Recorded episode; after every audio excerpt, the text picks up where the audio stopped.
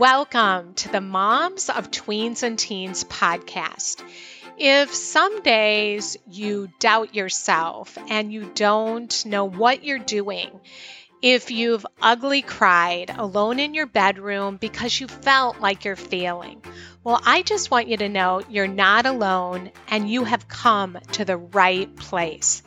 Raising tweens and teens in today's world is not easy, and I'm on a mission to equip you to love well and to raise emotionally healthy, happy tweens and teens that thrive. I believe that moms are heroes, and we have the power to transform our family and to impact future generations. If you are looking for answers, encouragement, and to become more of the mom and the woman that you want to be, welcome.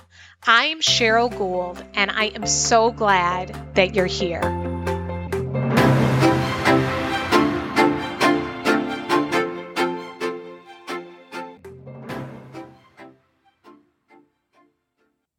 Hi, friend. Welcome to the show today. And I am so glad that you're listening in.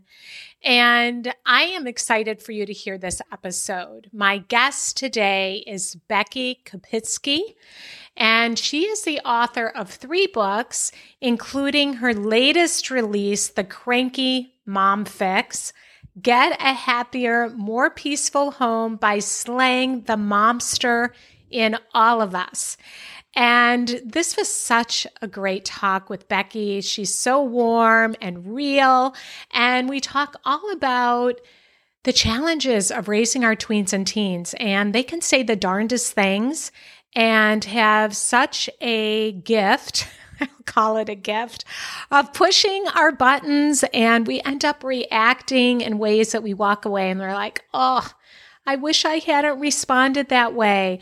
Or we end up reacting in a way that we end up getting in this power struggle and these arguments with our kids and we wonder why is this not working? Why aren't i getting through? Why isn't my kid talking to me?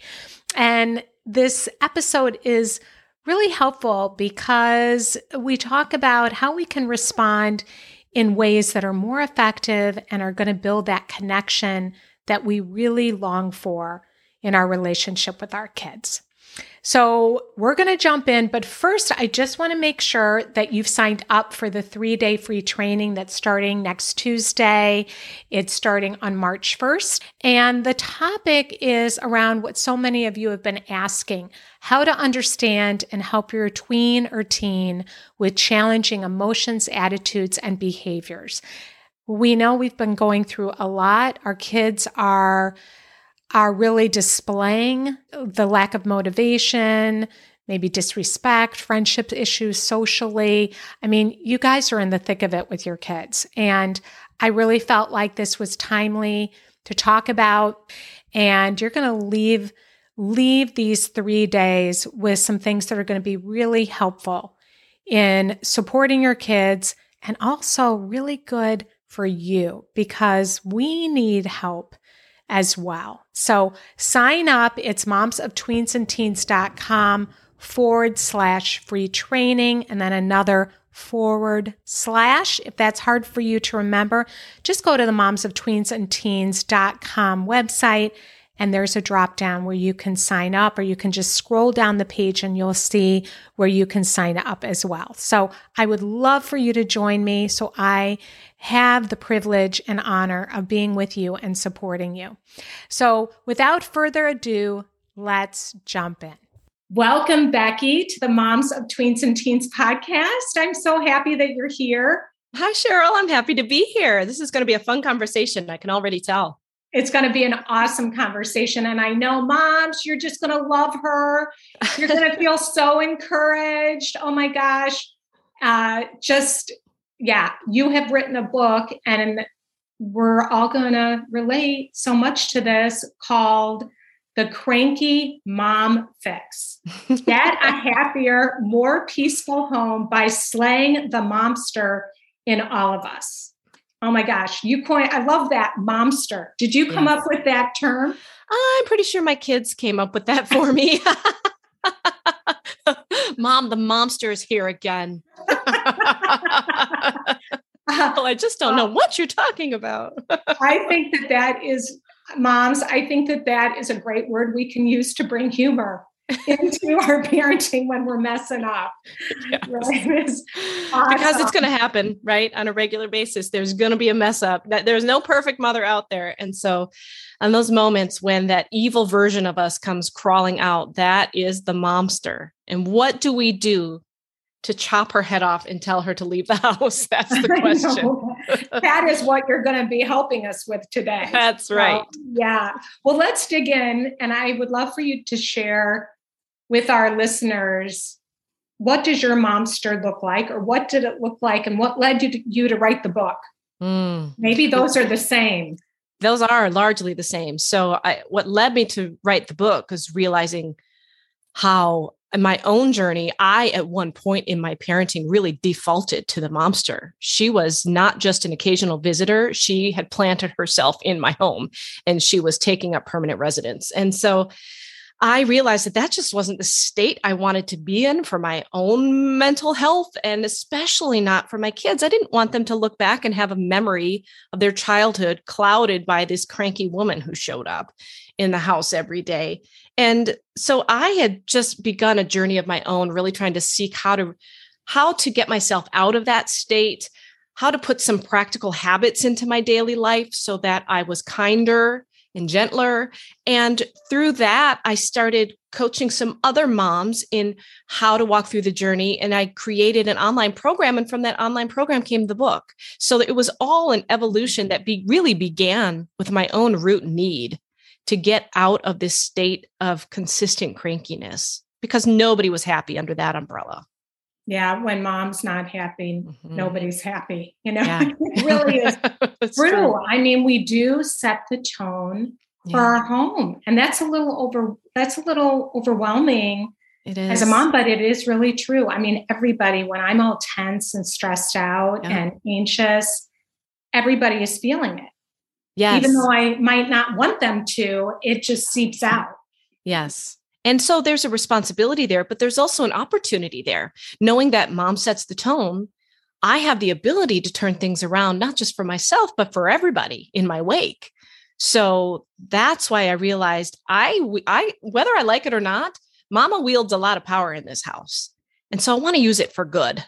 Yeah. Isn't that awesome? I love, I love that. Like flipping the word. Um, I don't know what the other one was, but an opportunity. Yes yeah. Rather than it being such a negative, that this is an opportunity that yeah. we have to really make a difference in our homes and the way that we show up. Yes. And not in a way that puts all the expectation on. It's not meant to weigh us down as though, oh, it's another thing I could mess up in. Not at all. It's if if we spin it and look at how I treat my family can define how this whole household runs that's a good thing because that means I actually do have more control over how I'm acting and feeling in a day than I think I do. And so if I choose to go into a day with a positive attitude, and it is a deliberate choice, that's the thing. Yeah. The cranky mom fix, it's intentional. And that means I'm not a victim. I'm not a victim to the crankiness. It's not something that I just have to I have to resign myself to. I have a choice. I can choose that crankiness, or I can choose to put some uh, some parameters in place and some safeties in my life that help me to climb out of that attitude. To choose instead to be kinder and more loving, so that not only me but the whole household can rise above it. And so it's not we are not defeated. We are not slaves to this attitude. We feel like we are. Yes, yes. We feel like we are, but we do have a choice and we'll all feel better ourselves, the kids, the spouses, if we make a choice to alter our attitude. And it's it's not easy. I'm not saying that having the choice means it's easy to make the choice, but it's worth it. It because worth it. Do we want to build a legacy, right? Yeah, what it's the most important work we'll do. It is. Yeah. We're raising future generations. I mean, yeah. And I'm I mean, seeing that now. yeah, not to make that heavy again, but we right. can do this. we we can and we've been called to do it. If you have a child in your arms whether it's by birth or adoption whatever way that child came into your household you have been called to do a beautiful work of raising a child. That job was given to you on purpose for a purpose. And again not to make it all um, like it's a it's a, a bigger every, the weight of the world is on your shoulders kind of a situation than it needs to be but it is an opportunity. It's a gift and we can choose to look at family life as a gift, or we can choose to look at it as a burden. And our choice there really dictates how we treat everybody in the household and how we treat ourselves. Yeah. So there, yeah, I'm just a, I've become a really big advocate for being aware of what makes me cranky so that I can turn it around so that the rest of the family can experience a legacy of joy in this household. Because now that I have teenagers, I have a fi- almost 15 year old and a, a tween, I have a 12 year old. And I'm realizing now how quickly these years go. Yes, I know. Yes. So, yeah, tell us. So, what have you done that has been helpful for you? Mm, well, the first thing I recognized is who my real enemy was. It's not the kids we like to think we like to blame it on the kids. The way they're acting or how they are bickering with each other or how they're disobeying or rolling their eyes or whatever it is. And that's a trigger but it's not the only one. Really it starts with me. It starts with my own attitude my own heart issues. So when i realized that my my enemy was my own heart it wasn't the kids that's what empowered me to make the change. It was no longer about my skills in parenting. It was about how I treat myself and how I view myself and how I choose to snap myself out of bad attitudes. It's not even a parenting skill so much as just being aware of what's causing the crankiness in the first place. The kids usually are just the last straw. There's usually something underlying happening. Yes. Mm-hmm. Mm-hmm. And then when then when the kids are misbehaving or something, it it just tips me over the edge but there are other things that are going on underneath. So in my case, I just started exploring my triggers. What causes me to be in a, a state that is leaning toward crankiness? And in my case, I'm if emotionally, if I've just had, for example, an argument with my husband, well, that's going to set me off and I'm just not going to be in a good headspace for anybody.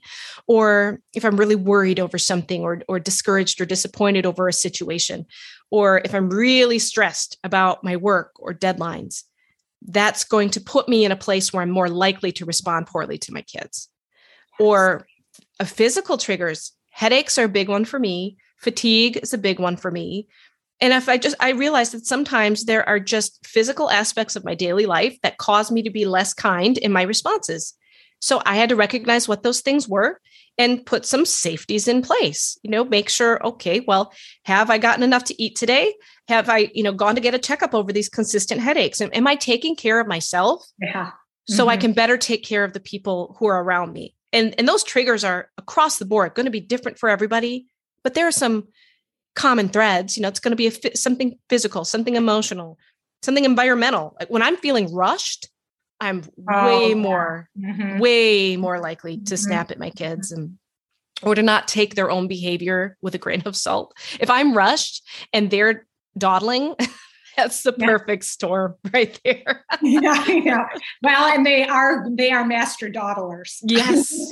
yes, they are. I have moms they are like, how do I get my kid up out of bed on time? I mean, just into school on time, and they're dragging their feet. Or it one mom today was saying in the community, it's taking my kid hours to do like one worksheet, you know. And no, it's such a yeah, pain.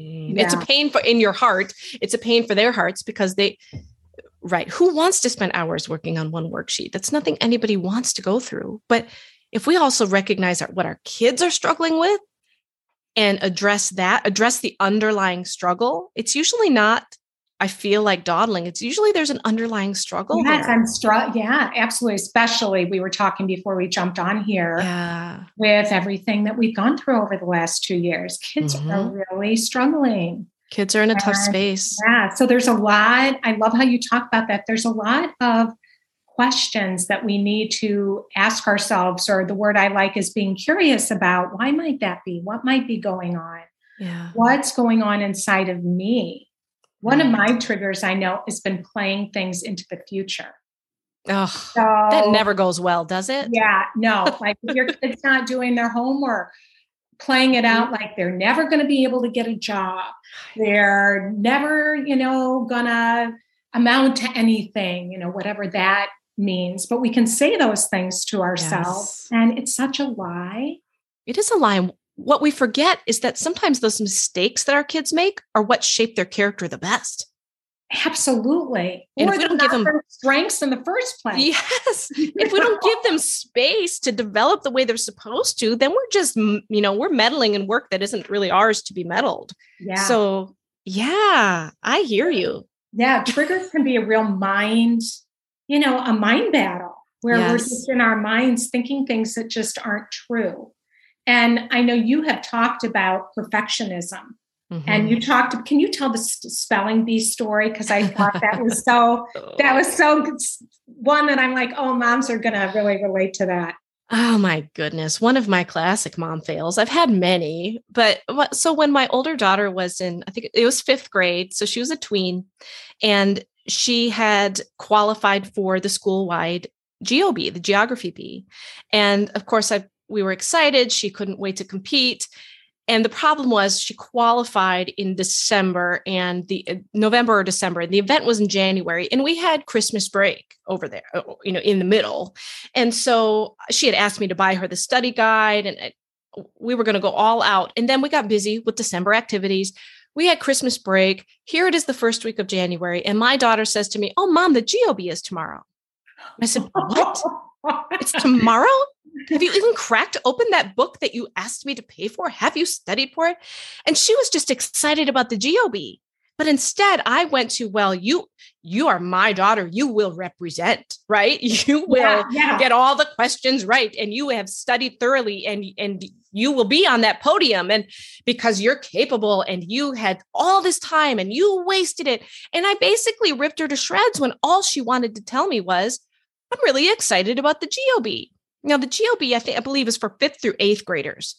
So I realized uh, after, you know, this was the morning before she was about to go to school. So what kind of an attitude did I send her off to school with? Right? you you're a failure. You should have done a whole bunch of work that you chose not to do over Christmas break. Come on. What kind of a mother makes her daughter study for the GeoBee over Christmas break? So, anyway, we got that evening and I said, all right, I'm going to turn this around. I said, I, you know, I'm, I should not have come down so hard on you. We're going to make a game of this. We're going to make a game of it. We're going to get the GeoBee study guide. And every question that you get right, you're going to get an M&M. And so, you know, of course, there are hundreds of questions. And so she had a feast of M&Ms that evening. But then I'm looking through this GeoBee book because it was our first year. My oldest daughter, we'd never been in, you know, fifth grade until you qualify. So we'd never been in this spot before. And then I'm realizing how absolutely impossible it is to actually study for the, G- the National Geographic GeoBee. Nobody knows oh, all those oh. answers. Yeah. so, and so I just, you know, I just sent her off to school the next day with a kiss and a hug. And I said, do your best. And that little stinker, she ended up on the podium. I think, what did she tie for? Third place, I think, with eighth graders. So she was in wow. there as a fifth grader, tied for second or third place. It, and she had hardly studied, and which reminded me this is not about perfection.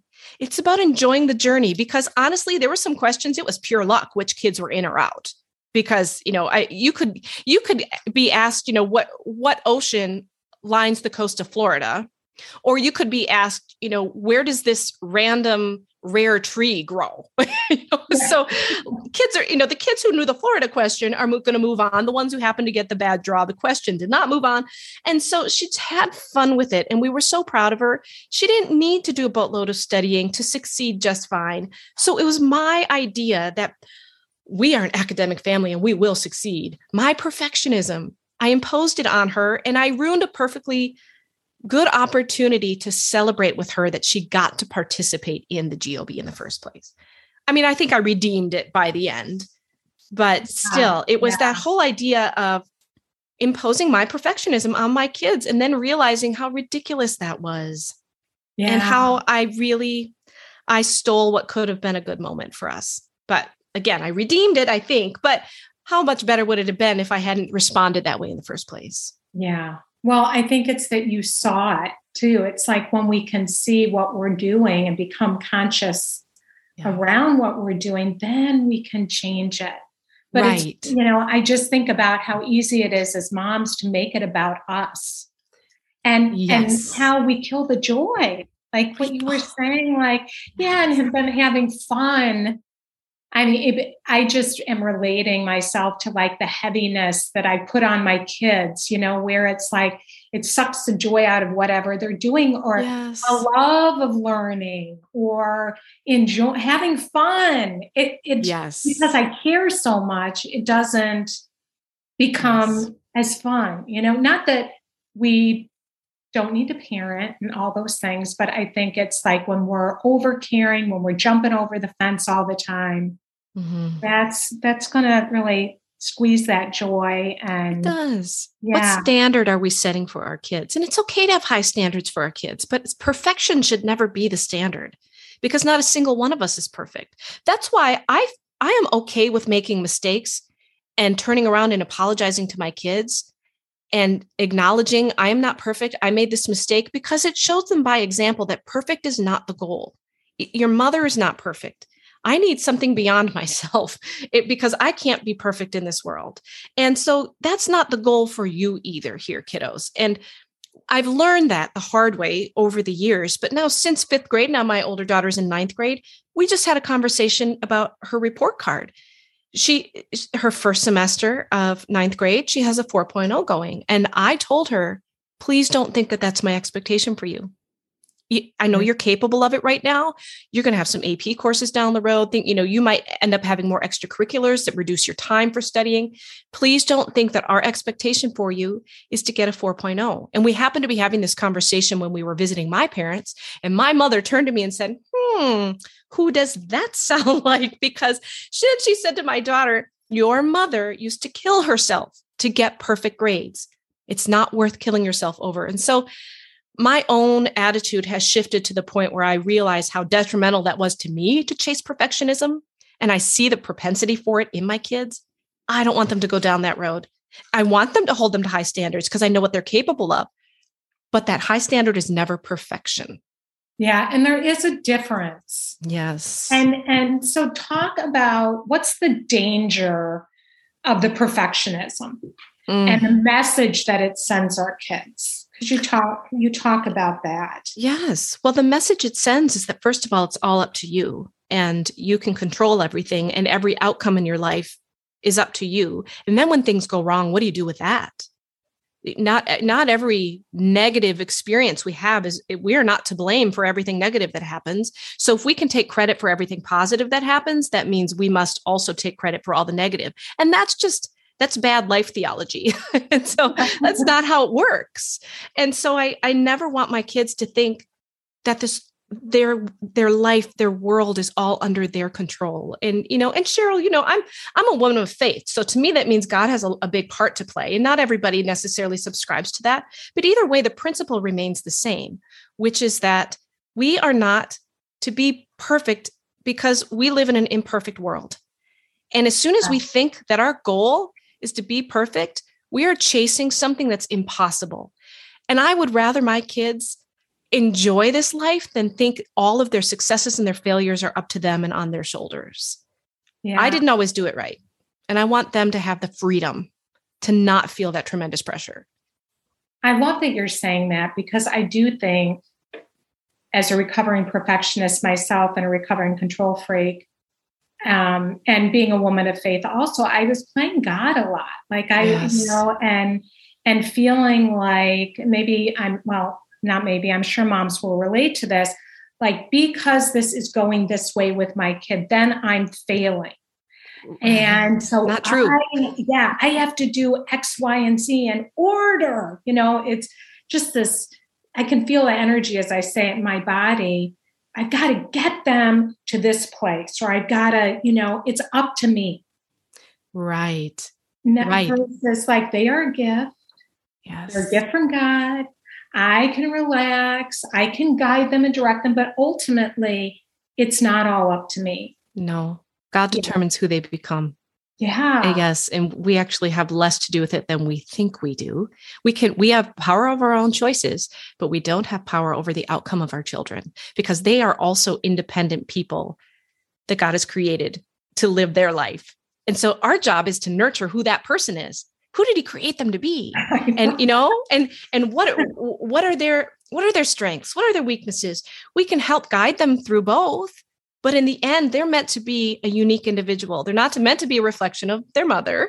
they're, they're, they're meant to be a unique individual. And if I am constantly sending my kids the message that they're they have to be perfect, then it suggests that my love for them is dependent on their performance, which is never true. I mm-hmm. love them regardless. I love them whether they mess up big or small. I all my love for them never changes with their performance, their failures, their successes. Never. And so I I don't ever want them to think that mom loves you better when you get straight A's. That's ridiculous. And if that's the mm-hmm. message I'm sending, that's when my perfectionism has completely ruined my intentional parenting. Yeah, so good.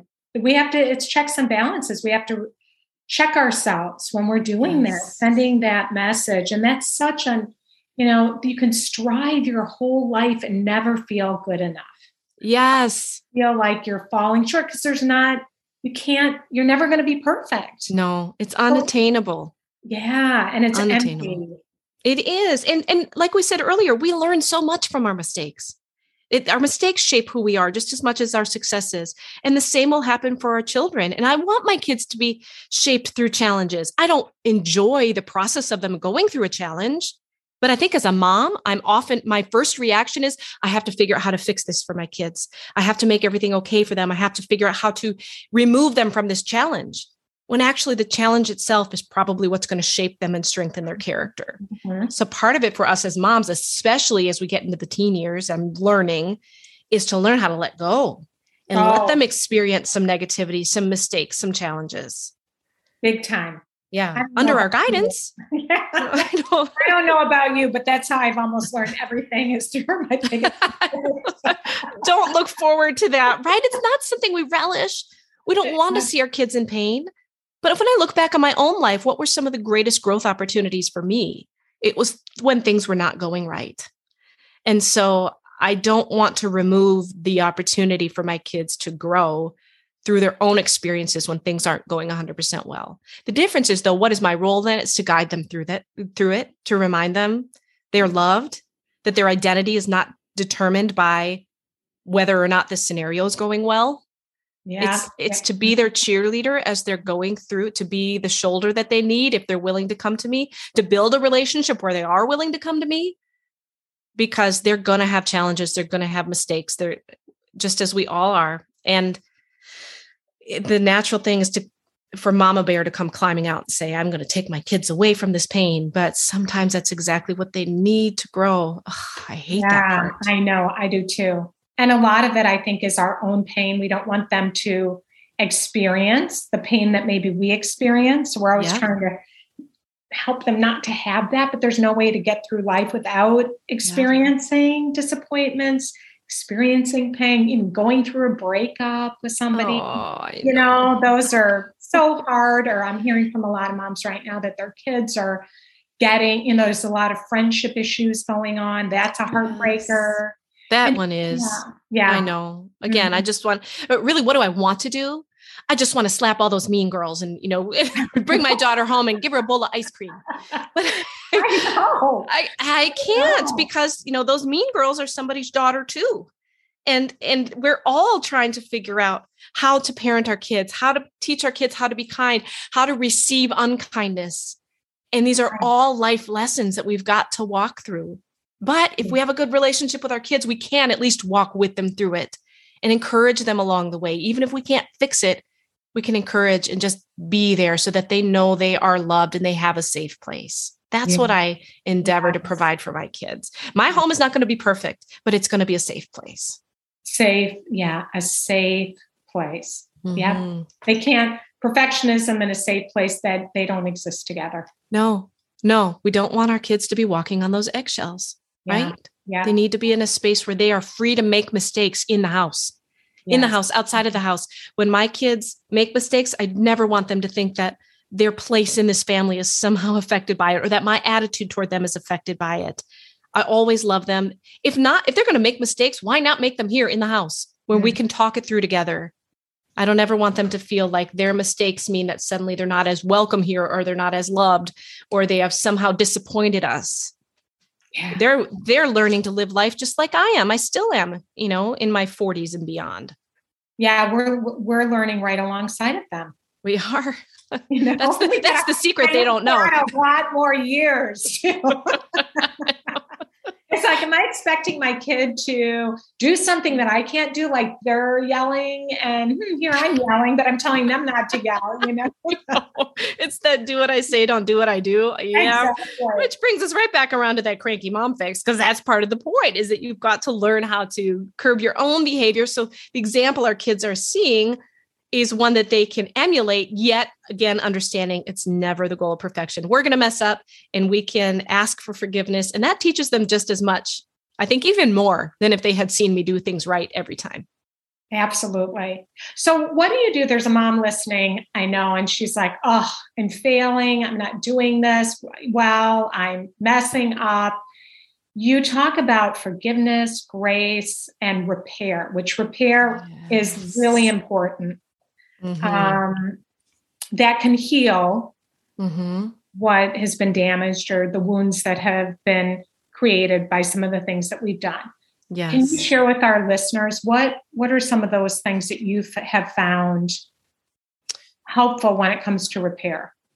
Repair meaning either what if you've just had an incident, a mom fail, or maybe it's a legacy that you've built and you recognize it and you want to start shifting the tone of your relationship. The first step is always just to humble yourself as a mom and realize that it is not your job to mm. demonstrate perfection to your kids, to humble yourself and let them know that you just need to release the anger and and come before your kids vulnerable and that's okay we are not meant to be the perfect statue person. We are it's okay to be vulnerable with our own kids. Let them see the real you and then acknowledge the mistake and talk with the kids about it. You know in, in my case i'll tell them i really messed up. I i did not i should not have talked to you that way.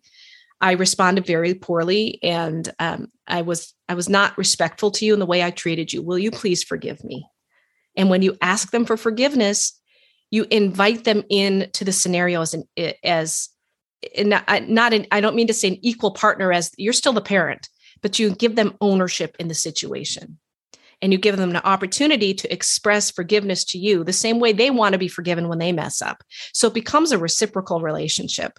And the kids can learn so much from that forgiveness. And it shows them that we're dependent on forgiveness as much as they are. And mm-hmm. then, however, though, sometimes we do need to hold our kids responsible for their part in the mess up. Mm-hmm. Often, you know, our mom fails are a poor response to a trigger that was somehow related to some behavior or decision that the kids made. So hold them responsible for it, but not in a way that is blowing up at them. Right. And so I'll say, this is what I did wrong. I should, I overreacted. This is what I saw happen. And it's the be in, in I always love you, that choice I didn't like. I always love you, but that choice was difficult for me and I overreacted to it. But can we talk now about how we can mitigate the risk of that kind of choice again in the future? So let's, you know, hold the kids accountable at an age appropriate language discussion, right? But I, I'll tell my kids I didn't react well, but we still need to address the decision that you made and how do you feel about it? And do you recognize how that maybe wasn't really so smart? But you want to go about it in a way that's really calm and intentional and help the kids realize you're more interested in guiding them than condemning them. Yeah, we're not talking about guiding versus yes. condemning. Yeah, you know, the way that you just said that wasn't like you did this and you did that. It puts them on the defensive and creates that disconnection and the power struggles and right. the defensiveness. But you were like, let's, I messed up. I don't like how I overreacted and let's talk about.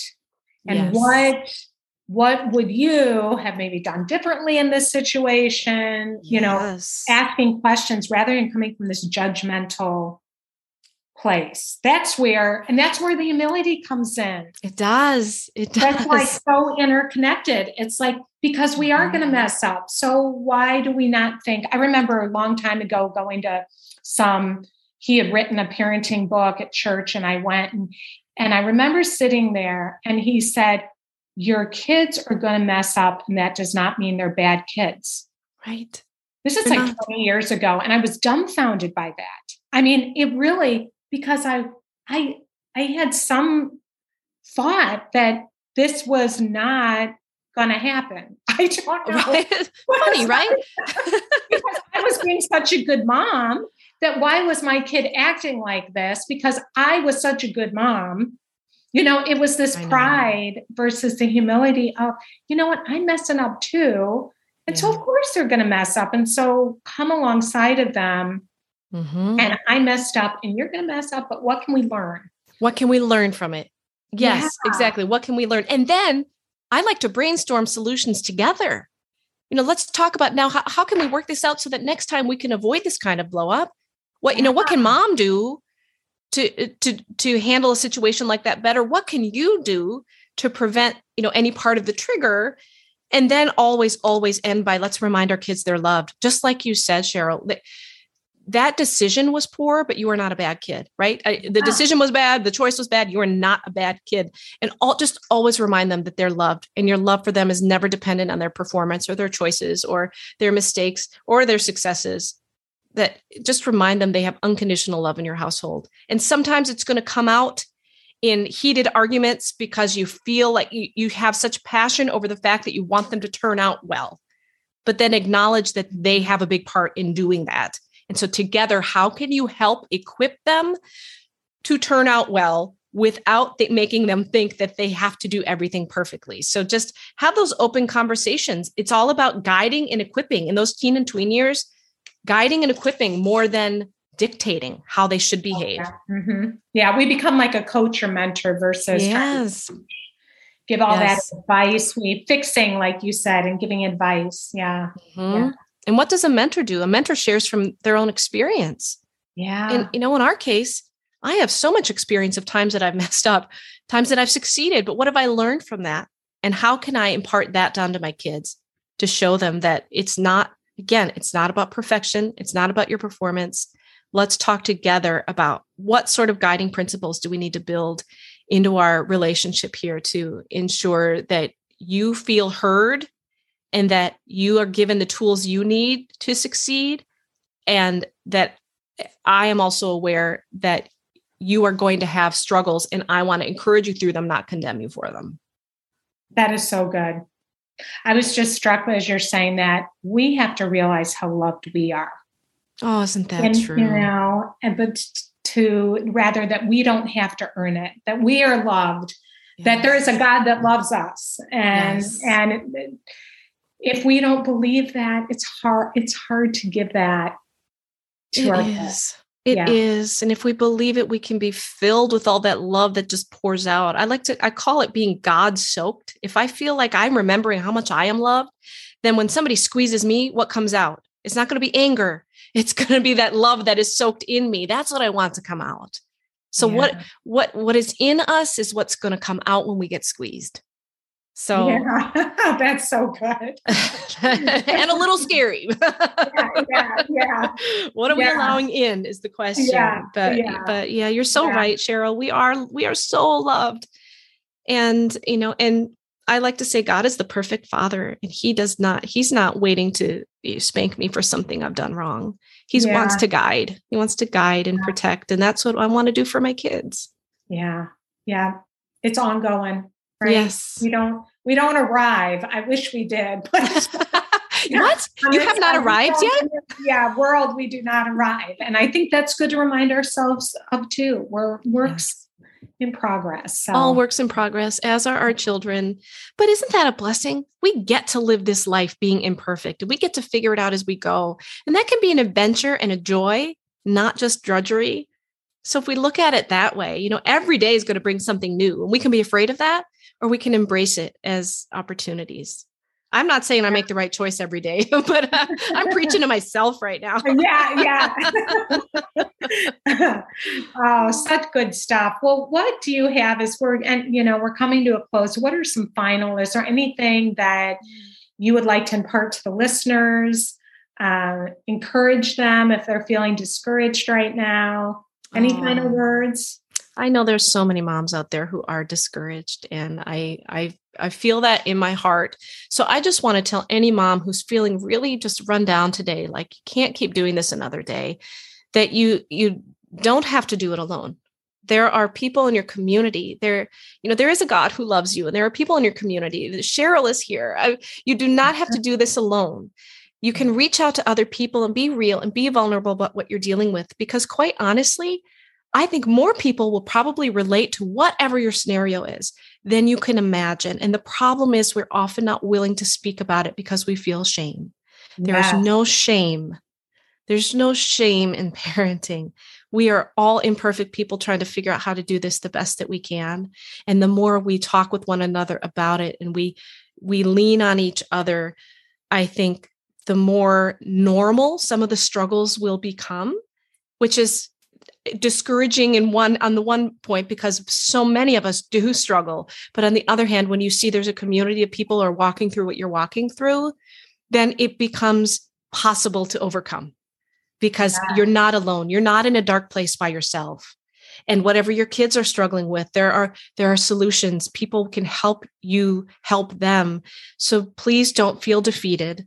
There is always hope. Yeah that's ah do you hear that, moms? That's so encouraging. I heard it compared in the Boundaries book by John Townsend and Henry Cloud. Have you ever read that book? I have it on my shelf. yeah, I do. They compare it to a backpack, and I love that analogy. Like we're we've got all got rocks in our backpack, but when things are heavy, we are not meant to carry that backpack alone. Mm-hmm. And when you're you have other people, like we have a community here at Moms of Tweens and Teens of moms it's amazing when they come together. I'm sure you saw it when you were writing your book and you were doing your online course yes. that when moms come alongside of each other and they hear each other's struggles, there's just, it's like dumping those rocks out of that backpack. There's other people, you're realizing you're not the only one that's carrying them, and then it lightens your load. It does. So, it does. And it just makes the journey feel more feasible. Yes. And for moms to hold on to that because shame can cause us to hide. And that's yeah. such a painful place to be. So, yes, I wouldn't be a writer today if I hadn't chosen to walk out and be honest and not feel a sense of shame, to break free of that, because a lot of what I write about is based on honesty about how I've, I've messed up and finding in doing so and talking with other women that it was more common than I realized. Oh, so yeah. honest with each other, honesty in itself is a beautiful community. So don't be afraid to be honest with one another and to walk through this mom life together. It's really it's a gift when we can do it together. It becomes a joy and a journey. Yes, absolutely. Well, Becky, tell our listeners where to find you. Oh, you can find me. I'm going to share it all. So I love it. You can find me at, at beckykopitzke.com. And Cheryl, I really hope you have show notes because nobody knows how to spell my last name. I do have show notes. I also link it into a blog post. Oh, uh, but spell it anyway. Yes, Becky. paper out, mom.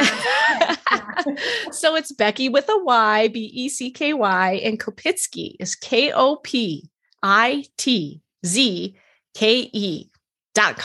That's where you can find my um, my blog posts and some other resources and information about my books for moms in particular. And I just love to connect with other women, other moms, heart to heart, because we've got to do this thing together. We I always say we moms need to stick together.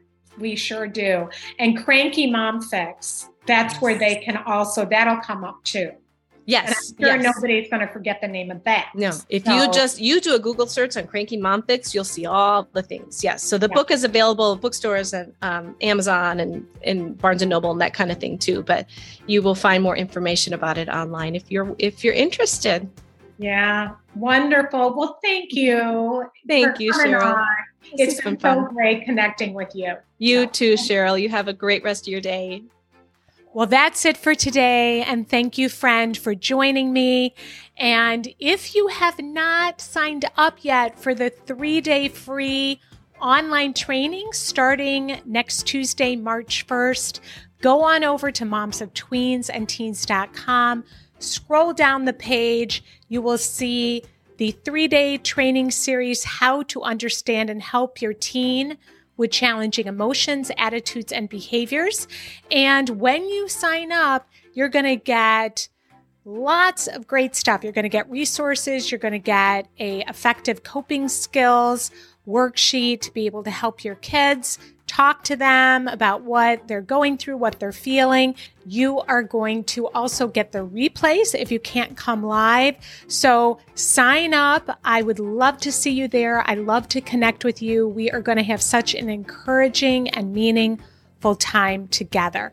So I will hopefully I will see you next week at the workshop and I will also see you back here next time. Have a great week.